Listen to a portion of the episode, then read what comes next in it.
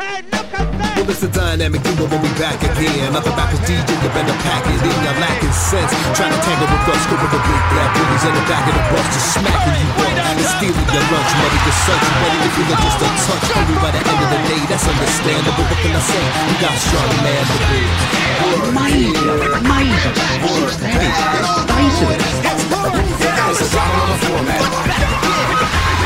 Word, yeah. Word, that. The. Gary has absolutely no idea what has happened to it. Still doesn't know. The guy who was my optometrist for a lot of years before I had my laser surgery was like we became friends over time, and the, tone of the um, examinations got a little bit different over the twenty-year relationship or whatever it was. Fuck, you're blind. Can't believe you, you're still fucking blind. when are you going to get less Stop blind? Masturbating, for fuck's sake. You dirty, uh, dirty man. the funniest one was after I got my laser surgery, and he said, "Oh, come in and I'll, you know, I'll have a look at the, the like have a look at the cuts and stuff to make sure that it was a good job, see if everything's okay." And he had a look, and he's like, "Fuck, that's some good surgery." He's like, "If I didn't know what I was looking for, you'd barely see them. There was cuts there at all." He said, "Oh, you know, any other problems?" I said, "Oh, when I drive at night, I get these little like, um, sort of coronas around the." You know, little flares around the lights. You know, the, the street lights and bright lights. as Coronas, I you shouldn't be drinking those Mexican beers while you're driving, man. And he starts laughing. And I said, "What what are you laughing for?" And he's like, "Mate, they've always been there. You've just been too blind to see them."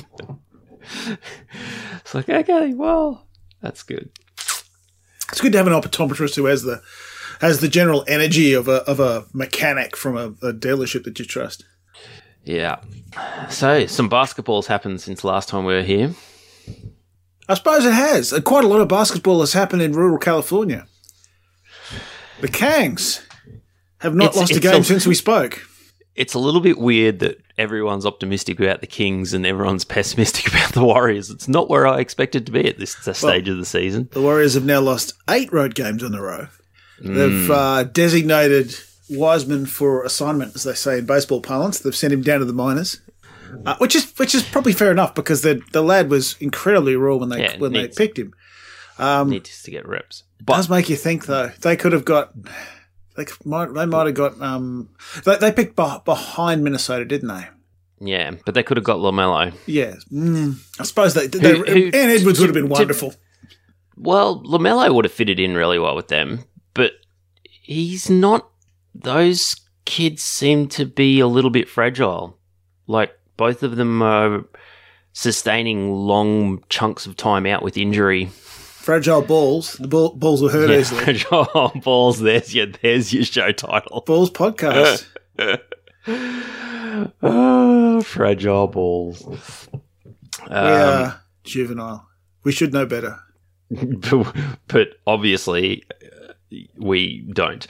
Um, the- you know, this desire to be the next Spurs and have this generation, you know, double generation of winning. Yeah. This desire to, to have- have the now might- and have the future means that they kind of have neither right at the moment. Might have been it's a bit super fucking arrogant. early. Disclaimer, asterisk, all that kind of yeah. stuff. But you, you can only call it as you see it. And right now, it, lo- it looks like they're stuck somewhere in the middle. But it wasn't that the front office didn't get lauded last year for the young guys. They got lauded for putting people like Otto um, Porter, Otto Porter and GP2. um, yeah, like those guys are like really solid, smart role players around what looks like an even better Steph Curry this year. Like the dude has just been, you know, shooting lightning bolts out of his eyeballs, and it's made no difference at all because the rest of his team sucks. well, Clay um, is having an extremely bad time. Yeah. And they probably should have expected that. Like, evidently, he was getting post traumatic stress from, like, normally he would go and play pickup, right? To, to get into shape uh, for the season, you know, sort of game shape. And a few people offered for him to go to pickup games, and he's like, actually, I really don't want to. Yeah. I don't want to go back into that environment when I'm just getting my career back on track, um, which is completely understandable. But it's it's funny how all those little things that contribute to being a professional NBA player, like uh, you know Anthony Edwards not being fit to start the season, like these little things, just you wouldn't think that they were much, but they seem to make a massive difference. Anthony Anthony Edwards is on that kind of James Harden Rockets era kind Yeah. of uh, fitness regime, i.e., go to a lot of strip clubs and eat a lot of wings and come back and then play yourself into shape. See also Luka Doncic every year before before this year. Yeah. Yeah, he he might be the one player where the NBA franchise is like, no, no, go and play for your national side, dude. Get- this saves us trying to badger you to do a preseason. Um, the, the the funny thing about Edwards, right, is I, the increasing professionalism of the youth coming through the NBA. Like you're seeing more and more rookies impact in a genuine way than you ever have before. And I think it's it's some of it is literally because the stupid shit that young kids used to do, like you know, hey, I've got a paycheck, I'm paycheck, I'm going to go and go to go out and eat lots of wings and Buy a chain that you could use to tie up an extremely large dog. yeah. Um, whereas you know you look at uh, Ja Morant or even some you know Banchero or or uh, Scottie Barnes from last year, and they're just like, no, no, my NBA career is not necessarily that long. I'm going to maximize every chance I have of being really good from the start. You know, I'm not going to waste a couple of years just fucking around. Which is also why they're not Yeah. going to college. Yeah, increasingly, like the top five players in like the ones that everyone's talking about and are not anywhere near a college team. Yeah.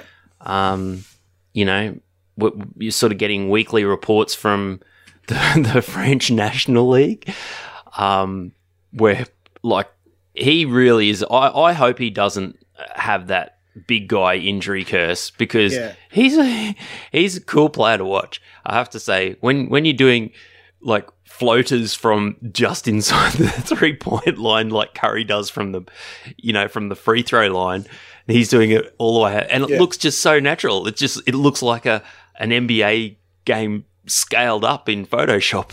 It's just so hilarious. Um yeah I, I'm sort of hoping that he he does become what he is showing the potential of because it uh, it just would be enormous fun to watch I think.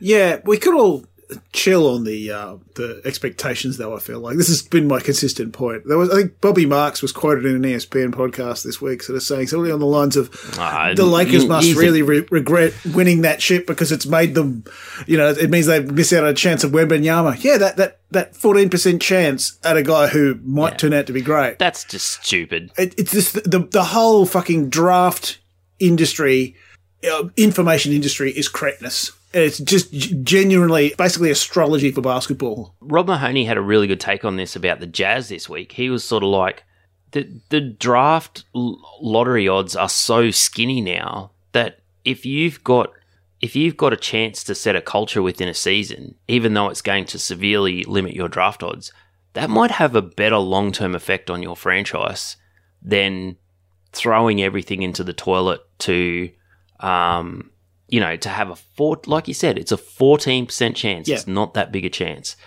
Um, And w- what is the experience of the Sixers taught us? No matter, even if you draft the guy, the culture that you embed in your in your players from all that losing affects people's fucking brains. People don't come out the same fucking way. It uh, th- it was interesting that OKC went against Washington this week because uh, their coach, who I can never pronounce his name, um, benched Giddey and Poku in the third quarter because they weren't having very good games. Mark and Daniel, Daniel, he sounds like the, the let's just call him the fourth musketeer and leave it at that. just call him Mark Marky Dags. Marky D. Um, like, and y- y- I know a coach will try and win a game regardless of what the front office want to do, but you could say you could quite forgive them just tossing that game by giving Giddey and Poku reps. But it's probably also good for those younger players to go. Just Poku, just get Poku to the hurl bricks. yeah, he's. I, I don't know if you watch many OKC games, but I, know have because watched. I've watched the end of a few OKC games. I saw the end of the that Bucks game the other week. uh, and a few other bits and pieces, and, and they play some lovely stuff. But um, I'm I'm not sure Poku. I'm not sure who Poku was working for, but I'm not entirely convinced it's Mark Dagenham. He he's I think he's way better than he was. He's only been in the league for two years. Like he sort of gets treated. What was the guy that was you know four years away from being four years away? Bruno Caboclo. I don't. He was two years away from I being two years away. I don't think he's that. He's definitely showing signs of improvement, and he's still like, like this is people were talking about um you, you know trading like you know who who would try and winkle Shai out of OKC, which I just don't think Presti's going to do. I don't think Presti's that dumb. Um, but they were like, you know, the Knicks could offer every draft pick and young player for Shai, and it's like, but which players would you want on um, on the Knicks? Like their theoretical good young players that are developing are all a year older than Shai. you know, they're all they're not that super young. It's not like they're 19 and they've got endless development in it. They're all sort of a little bit older than what you would think. And Shai's an all NBA player now, Yep. probably. So wouldn't you just like go, well, we've got the all NBA player, Chet's going to come back next year. We're not that like even their losses, they're they're losing games. Like they lost to the Celtics really late. Yeah, the Celtics had to put the fucking hammer down to win that game. I, I think this is the perfect um, spot for OKC, getting hard reps, letting Shai cook and win games, and then you know next year they'll probably assess which of those young guys they think are going to turn into role players, and then who to bundle with some picks to to get a couple of solid backup, you know, the Aaron Gordons of the world, or um, you know, even your Otto Porters, you know, that those solid professional guys that can come in and give you good good minutes where you can let your star players do their thing and you're not going to turn the ball over or, or make mistakes um, that will cost you those games late late in the in the piece. Yeah, a lot of those um those sort of bottom of the league teams that we expected to be tankerific. A lot of them are at least this stage of the season having a crack. They're not. There aren't too many teams you can actually look like they've put the queue in the rack already. Um, you, maybe the Rockets, but you know, OKC are five hundred ish, aren't they? They're, they're were like six and eight or six and seven, something like that. Uh, Orlando have, have racked a couple of really impressive wins. You, Detroit is a little bit below 500 as well. So there's um, those sorts of teams that you would expect to. I mean, if you look at the bottom of the West, it's uh, a whole bunch of teams that probably shouldn't be there. A lot of them, mine. Well, you know, the, the Spurs have sort of fallen back to earth, and I think that's because they've had some injuries and their depth is about as shallow as a wading pool. Yeah, and they ran out of the the Kang's buzzsaw today. But that that five to eleven uh, gauntlet in the West is going to be really fucking hard work. Like, I guess, like even four, it's ten wins down to eight wins at eight.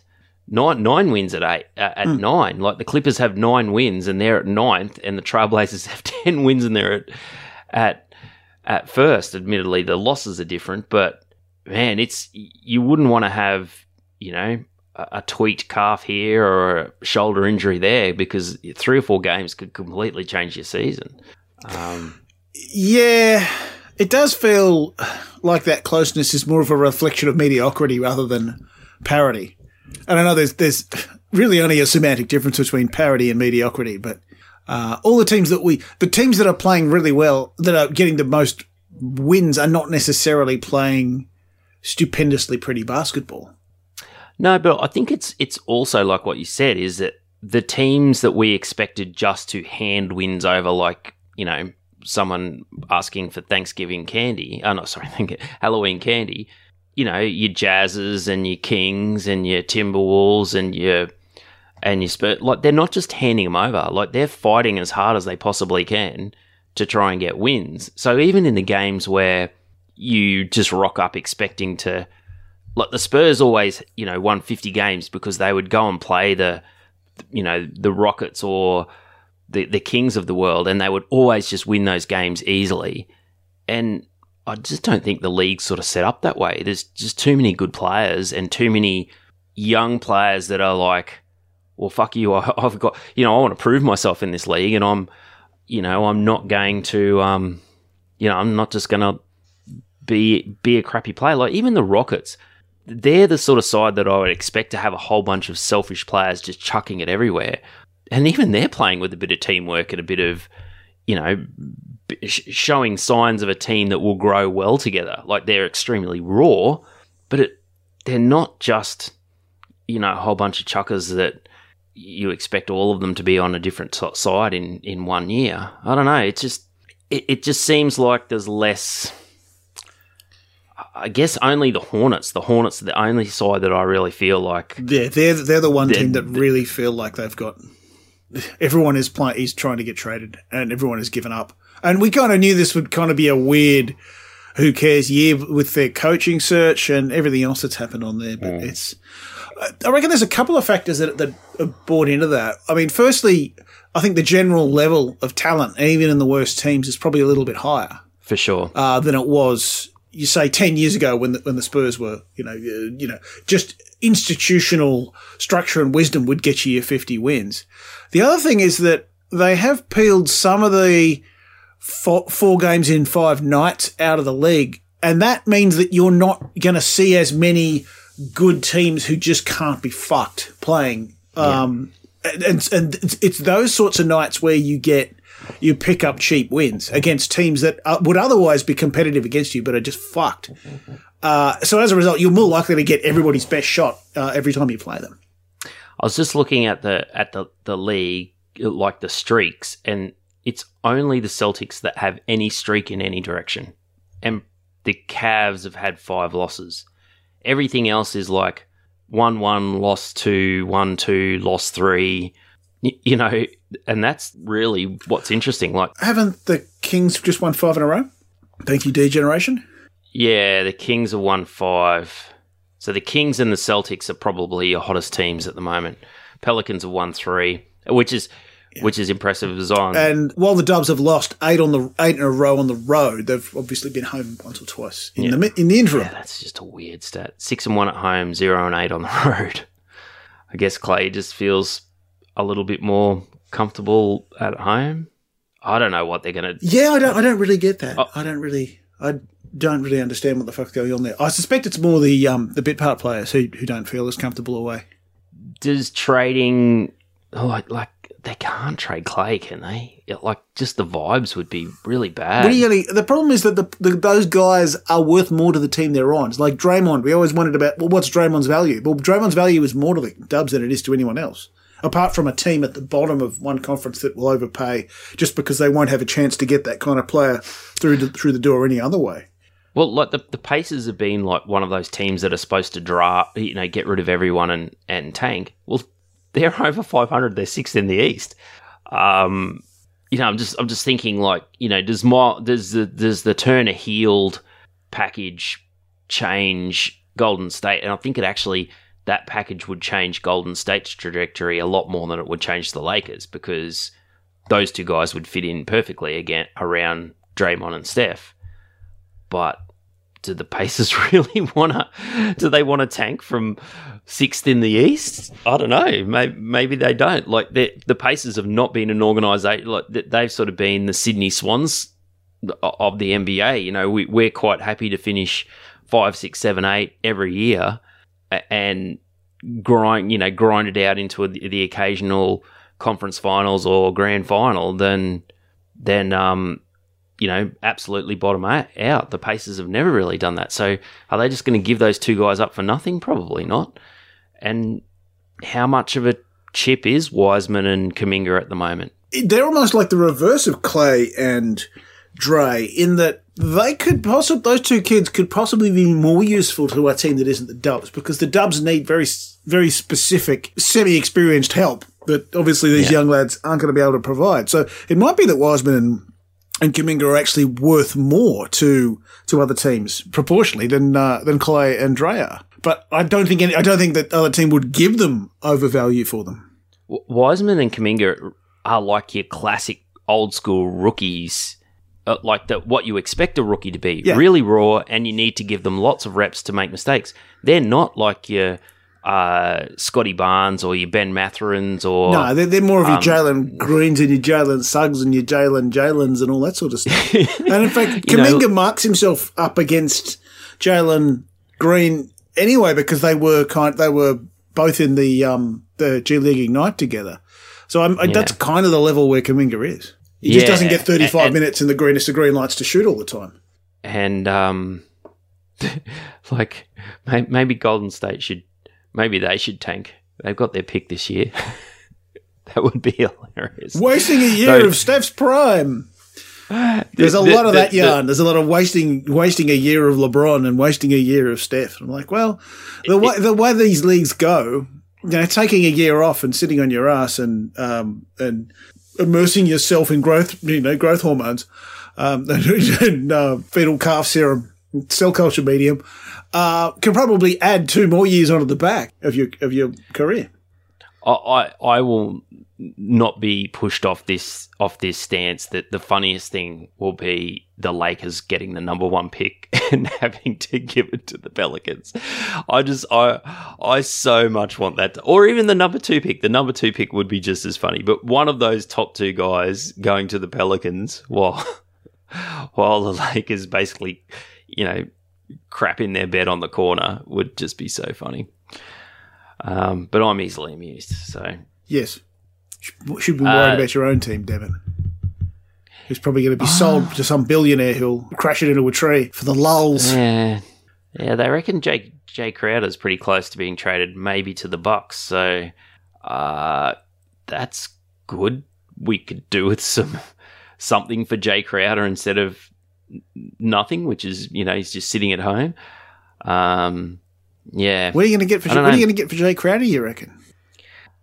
Well, you don't want picks because we don't know how to use picks. And if They- they're the Bucks picks, they're going to be like 29th.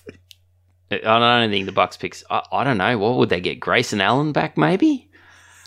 Know yeah, you you deserve some Grayson Allen. They might get Joe Ingles. Might get. Look, Joe Ingles would be awesome. Um, the the word out of the Bucks though is that he's just like even injured, even completely injured. The, the coaching staff and the playing group are like, you will not trade this guy. Like he, he is he is going to have a Haslem like career if he wants it. He just seems to to Yeah.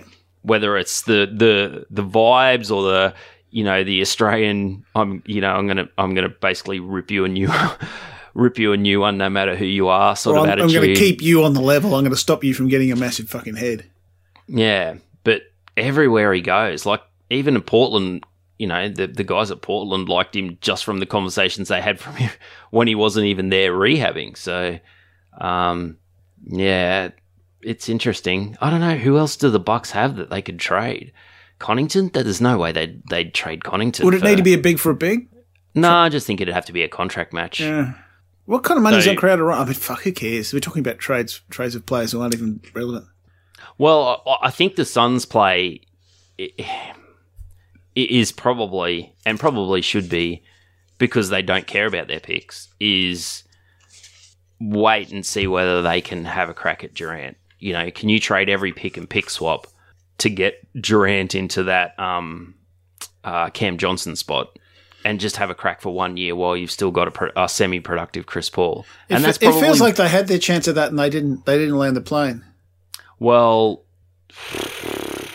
I mean, KD Yeah. is I- verbaling the, the front office again by saying, you know, how do you expect us to win when you've got, and he literally named the other people on his team, which was, the other starters. which felt, you know, a little bit unnecessarily brutal.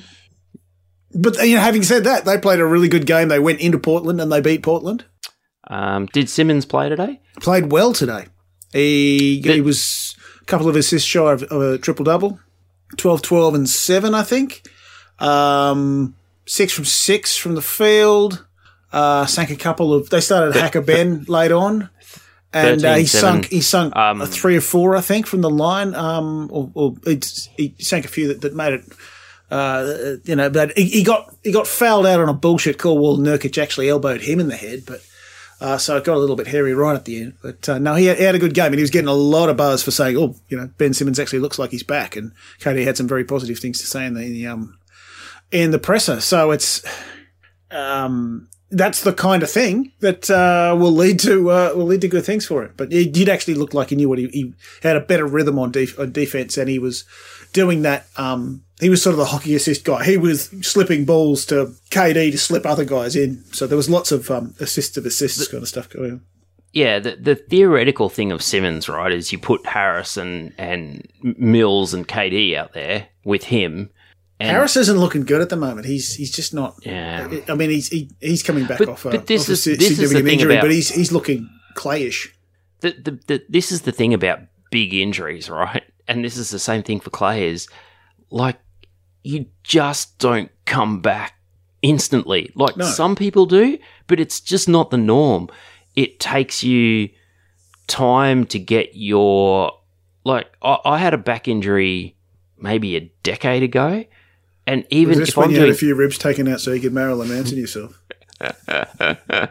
but like even anything that puts stress on my lower back, I'm just like mentally, I'm just so wary, so wary, and it's and This is well, why you're so so irritated by having to carry this podcast every week. um, and that's what like that that story about Clay not wanting to play pickup, and the the story about Simmons like going, yeah, I'm I'm not where I was, and like I'm doing all the rehab and doing all the training, but the body's just taking a little while to respond the way that I want it to. Um, like if I, uh, I don't know, if I was a front office, I'd be I'd be trying to get Simmons now, like when he's at his absolute, you know, lowest value, and and hope that he, well, not hope, but bank on that his body is just going to improve over time as he gets more reps and more, you know, more of that game sort of fitness. I actually Um, think Simmons is in a good spot for his psychological rehab, even though it is a complete clown show outside the building. Having Hmm. Paddy Mills and having a generally very supportive superstar like KD who who sees the value in him and clearly still wants to get him involved, and even uh, our mate Kyrie who um, seems to be a good teammate, even if he is uh, extremely confused about uh, geopolitical and various other and, factors. and I have I have to say is getting like some of the media just fucking giving him a free pass and saying, "Oh, you know, he's done the work." It's like, fuck off, man. There's there's going to be hundreds of thousands of people that are going to get abused because of his stance. Yeah. you know, that that are just going to cop shit, low level, maybe even high level shit. Well, there's threats on fucking synagogues and shit like that. But obviously, it's impossible to draw a line directly between that. The only, the only thing, I mean, you can say, well, the, the owner says says that it's all right, and Adam Silver says that it's all right, and all these people have got a vested interest. The one person who doesn't have a vested interest is the dude from the friggin' um, Anti Defamation League. They're the people who pull, who basically handed back the, the donation and said, we Yeah. don't fucking want your money. And he seems to think, this guy seems to think, look, I, I think he genuinely realizes now, oh fuck, I see what I see what this has actually done. Um, now, No, I, I, I just think- I, all the rest of it, I, I think would be disingenuous, but I, I don't see, I don't see the business plan for him to to just join in with the lie. So I- I feel like he's not going to actually. There was never a thing whereby he was going to get rubbed out of the league for, oh no, for and and doing something like this. So I I, might be cynical, but I, I think all of the all of the signals and all of the rehabilitation have been totally about him realizing that he was Losing his actually money. not going to get paid. No, we, we can't tell that from the tweets that you've put on the Twitter account. This is just it's give me my, for that. The guy, time the guy gets thrown out of the um, the poker game in uh, Lock Stock. Give me back my money! Give me back my money! Wankers! Wankers! Yes. Yeah, well, that's I strongly believe that. So Anyway, he's um he's going to be playing on a game. Uh, back, he's going to be back on the court uh, Monday our time. Um, in- in only the second most ethically dubious game to be played on Monday our time, with the uh, kickoff of whatever that fucking soccer jamboree is over in Qatar. I did notice that uh, M- Mr. Beckham managed to, um, you know, get his PR jacket out and It's gross. I'm I'm I'm not boycotting it, but I'm not Like normally for a World Cup, Enthu- not you're not enthusiastic. well, no. oh, Well, normally for a World Cup that happens in over, you know, overnight, I would I would dodge all social media until I've had a chance to watch all the games back and all that sort of stuff. I don't give a fuck. I'm probably only going to watch highlights of most of the games. I'll probably just you know flick on Twitter and, and see what see the goal go in, or I'll just I just can't be fucked. I'll consume it entirely through. Um, you know, people's takes and podcasts, and I'm, I might even just not listen to the two minutes of that shit anyway. This is this is the first World Cup that's actually going to be happening during peak sports seasons, at least in, in North America. Uh, For all the other sports are, are still in the middle of their seasons because normally it's in it's in the European and a North American summer, so there's nothing else on. This World Cup has competition, so I suspect this will be the, the biggest failure of a World Cup. Um, in it'll have the lowest ratings and and all those sorts of things, but in the big uh, American market certainly, which is a big problem given that they, the next tournament is is actually in in the states. Fuck them. Yep. Yeah. It's like t- too bad, so sad. You're like, what do you expect? Like, it, it's it's funny how I was thinking about the Olympics, right? The Olympics coming to Brisbane, and how getting the Olympics used to be this massive deal, and essentially Brisbane went, uh, yeah, yeah, yeah. We'll we'll we'll, we'll give it a crack. Sure. You know, we haven't got anything else on that week. Yeah, no worries. Yeah, we can probably give you the Gabba. It's turned into the Commonwealth Games. It's nobody wants to put like there'll be like one one person who puts their hand up. Yeah, it's it's it, and like you can almost in real time see the modern Olympics dying, and I'm sort of uh, in one in one case I actually think it's a good thing because I think it's a hugely corrupt organization and and all of that, but there's still bits of the Olympics that I really like, and really like. You could be talking about Twitter. well, that's true. it's like this is really corrupt and, and and rancid and rotten at its core. It's underpinned by dodgy finance and money from Saudi Arabia and all this sort of shit. But there's bits about this that I'm I'm definitely going to admit. And what it used to um, stand for really mattered. like the last Olympics, I've just got this this sort of image burnt into my brain of uh, during the marathon of Kipchoge running in this big group in the first 10k, and it was like it was like for all these guys that you know are they're all elite runners, right? You don't you don't run a marathon in an Olympics without being an elite runner. But Kipchoge is just such a such a level above that they were all just so stoked to be running in a in a marathon with Kipchoge, and they were running at a pace that Kipchoge was. It was basically like a park run.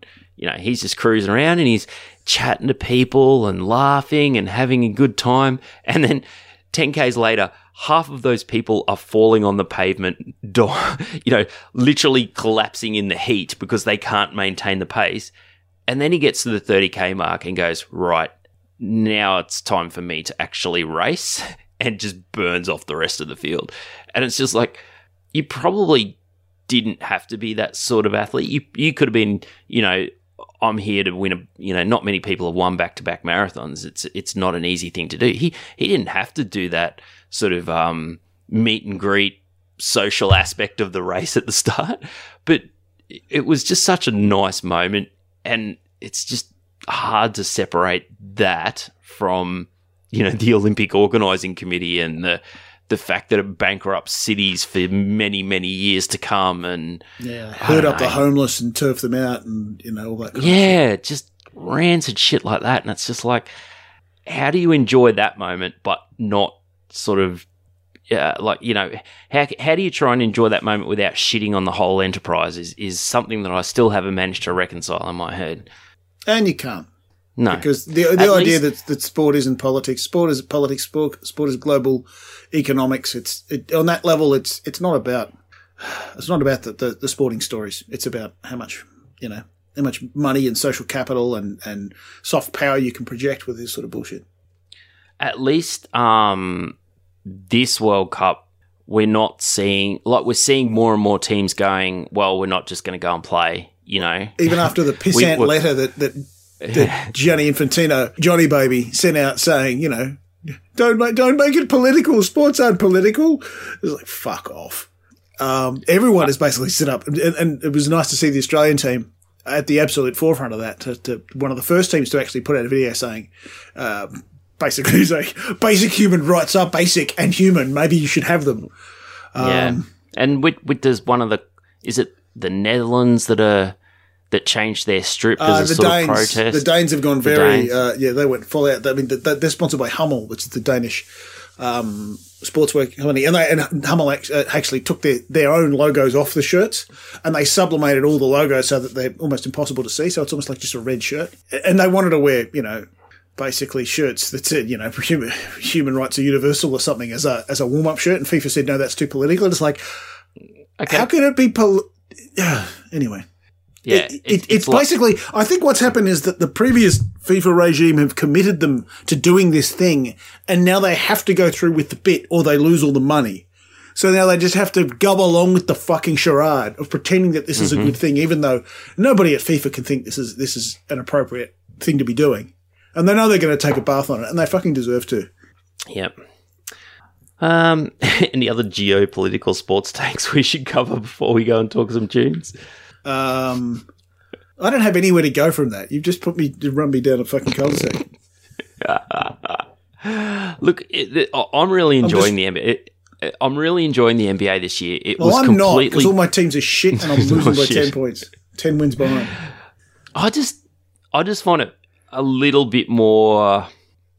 Like, who- who would who would you say right now is the favorite to win the championship? I don't know. I think I think you'd have you'd end up with you'd end up with um, Boston or think the- Milwaukee, but it ends up being I- I kind of by the- default because they have the least bad dumb shit going on. The Bucks, but Middleton's still not back. Yeah. So you're grading know- on a they're going to be, be even better when when Middleton and Holiday get back. And then the West is like The West is a fucking mess. It's a disaster. just like clown the, the top seven teams all have massive, massive questions. Um, and the one team we thought would be like just solid as and, and would work, sh- you know, might be middle of the pack, but would be there, there or thereabouts come finals time is fucking way out of the 10, let alone the, the, let alone being a top six team. Like they're, how many games back are they from? Four games back of the play in, you know, from being in a play in spot. Like, that's not insurmountable, but that, that's that's a long way from being a, sh- a short of a, of a a- lot of teams, a lot of space. And while there are a couple of teams above, uh, you know, there might be four or five teams above them that you might think, maybe not even four or five, maybe just two, th- two or three teams above them that you would think, okay, they're not going to they're not going to hack the pace. They're going to drop off. That's still not getting them a hell of a lot further up the totem pole, is it? But you even look at the Jazz, right? If the Jazz do decide that they think they have something sustainable going forward, they have a lot of draft picks to trade. they could actually go out and get someone from the Spurs or someone from the Hornets if they want to improve their team. Like Gordon Hayward? That team, that team could get a lot better than what it is talent wise. Well, they it could get a bit better. I think the problem is that I think as, as we kind of talked about, the, the the Jazz are going through a very expensive and elaborate process of rebuilding the exact team that they had before they started Yeah. to tear it all down again. Because the ceiling will be around the, about the same. They'll get a a pretty good but not superstar guard and a pretty good but not superstar big, and they'll build another another team that ends up with a ceiling of of you know conference semi-finals, just the way that they did with the Jazz, the, the with the Donovan Rudy Jazz. Yeah. Yep, that's probably right. Yeah. Anyway, I, I still, I still think, I, I still like the Nuggets in the West. I, I still think that they're just kind of pick- like- ticking along, aren't they? yeah. And like Mur- Murray's had flashes that he's looked good, and Porter's had good, you know, b- games where his defense, you know, you can see that he's actually trying. Um, the only thing is, I really wish they'd gotten someone better in that DeAndre Jordan spot. Like, um, who's the Aussie guy playing for the Suns? Uh, Jock Jock Landale. Landale, yeah. Like, you know, they could have easily got Jock Landale for the price that they paid for Jordan. I don't think anybody realised what kind of value Jock Landale was going to provide. Yeah, Having said know, that, but there is there's, a, know- there's another big old Australian hanging around in the NBL, just waiting for the season to be over so he can he can go and rejoin the NBA. Yeah. I, I just think the thing is with Jordan, right? You know exactly what you're getting. You, you're not going to get a surprise from a DeAndre Jordan. You might get one from a Jock Landale. And it was just a little bit conservative of a of a a, a signing for the backup for Jokic. Um, anyway, that's you know it's on the margins. It, but in the end, if if they win, it won't be because fucking DeAndre Jordan gives them any minutes because Jokic will be playing 38 minutes a, a, a game in the finals and Jordan won't see the floor. So They didn't re-sign Demarcus Cousins, did they? no, I, I think that the vibes with that that was the that was the sort of feeling because I follow a few of the Nuggets beats guys and they're like, yes, Cousins is a much better player than Jordan. The vibes of Jordan is much better for the locker room. Oh yeah, than- you could believe that, and for the role he was getting, yeah, that would make Yeah. sense. It's just I thought that you know, Demarcus Cousins is only ever going to work with you know that was one one of the few coaches that he's actually engaged reasonably well with. Yeah, I think everything revolves on how do you vibe with jo- Jokic. Yeah. Um, Do you like horses? but yeah, and again, that's why that's like Landale would be a perfect fit there. Um, anyway, or Baynes? Or Baynes, yeah, Baynes will fit in really well there. Like, like, uh, like I've said, for, for, uh, like I think any Australian would work in really well with the culture that they've got built there. That's why I've always said Exum would be awesome there because he's the sort of guy that can cut. You know, he's a really good cutter, but then he can also That's just from the really bad of a- cutter, which is the one that the World Cup is in. Should, should we end on that zinger? Is that is that your best work? If that's a zinger, that, that's that's a, a pathetic wet fart of a zinger. I'd say follow the dog. that's the sort of zinger you get at like two in the morning from a dodgy drive-through KFC. Looks like it's been sat on. I, I cooked some onion rings the other day, and they're fucking Ooh la awesome. la! I was Right, like- we're fucking chef. Good on you, Jamie fucking Oliver. I, I, I was like, man, I really like onion rings. Onion rings, awesome. And then so we were driving up the coast, and the kids and Vanessa wanted fast food because they were hungry. And I was like, all right, we'll get some Hungry Jacks. And I was like, oh, Hungry Jacks do onion rings. Oh, I feel like some more onion rings. Regrets. Oh dear. Regrets. Oh dear. No. I had one of those, and I'm No. like, yeah, they're they're not the onion rings you're cooking at home, dude. That is not the same food group. No, we are not the same. It was like it was like a homeopathic onion ring. Let's put it that way. All right, shall we come back and talk some tunes, Doc? We can do that. This was uh, the Balls podcast. Podcast? The podcast is uh, Podcast. Posnanski and and Mike Schur's podcast. That's different to this one because they talk about baseball and we don't. We do not. And we also don't talk anymore after this point here. Good night. See. you. Podcast. Podcast. Thank you for having